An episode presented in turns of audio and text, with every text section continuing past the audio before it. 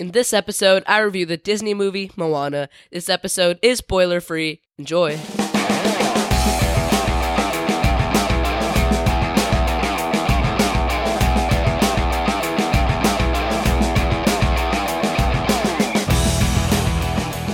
So, first, I'm going to start off by reading the IMDb description. This is spoiler free. So, Moana Waialiki is a sea voyaging enthusiast and the only daughter of a chief in a long line of navigators. When her island's fishermen can't catch any fish and the crops fail, she learns that the demigod Maui causes the blight by stealing the heart of the goddess Te Fiti. The only way to heal the island is to persuade Maui to return Te Fiti's heart. So, Moana sets off on an epic journey across the Pacific Ocean. This film is based on stories from Polynesian mythology.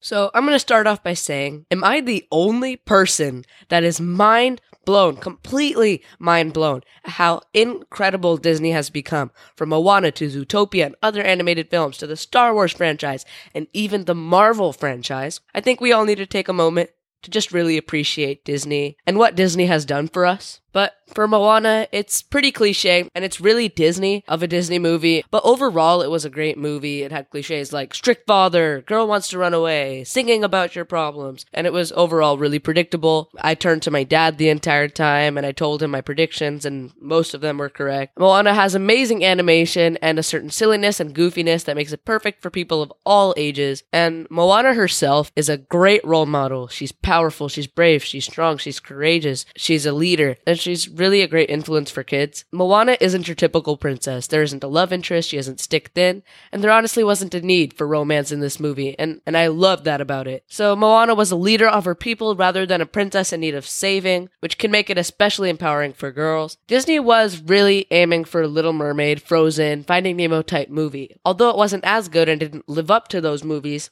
it was a movie worth watching. It was a complete opposite of The Little Mermaid. I mean, in The Little Mermaid, Ariel wants to get on land, and in this, Moana wants to get away from land. But this movie had the potential to be like Finding Nemo. This is just my personal preference, but singing can ruin a lot of the movie, but it can also make a lot much better. It took a lot away from the seriousness of the movie and the intensity, but it added more joy and more laughter and more happiness. So it ultimately comes down to your personal preference. Finding Nemo was also a movie of a journey across the ocean, but Finding Nemo did it much better because it was more serious and it still had comic relief from Dory. Finding Nemo connected with dads and children and parents and their kids on a certain level Moana didn't really do that, but it was more of an inspirational piece for children. And Moana was a close comparison to Frozen. It was much more enjoyable than Frozen, in my opinion. I found Frozen really boring.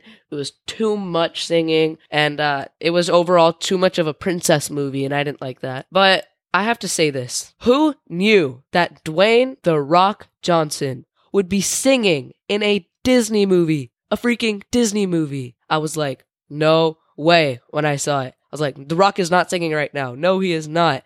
The first thing I did when I left the theater is check whether that was him. And it was. The Rock really let his personality loose in this movie, and it made it much more enjoyable and much more entertaining, and you could really see that throughout. Now I'm going to share some stats about the movie. It was 95% on Rotten Tomatoes. I generally trust the critic score over the audience score because audience can sometimes be haters, and they might not even have seen the movie but might review poorly. So that's why I go with critics. The budget was 150 million. It's a lot of money. That's expected, in my opinion, because the animation was incredible. The, in the US alone, the total income was 233 million so they made a lot of profit, and I think it was well deserved. I'm gonna share some fun facts about the movie. There was a scene inspired by Mad Max, and if you've seen Mad Max, the second you see the that scene, you'll know. Moana does mean ocean, which is really ironic, and the person who voiced Moana is the youngest person to ever voice a Disney princess. She did it pretty dang good. So overall, I give it a zombie score of eight or eight and a half stars out of ten.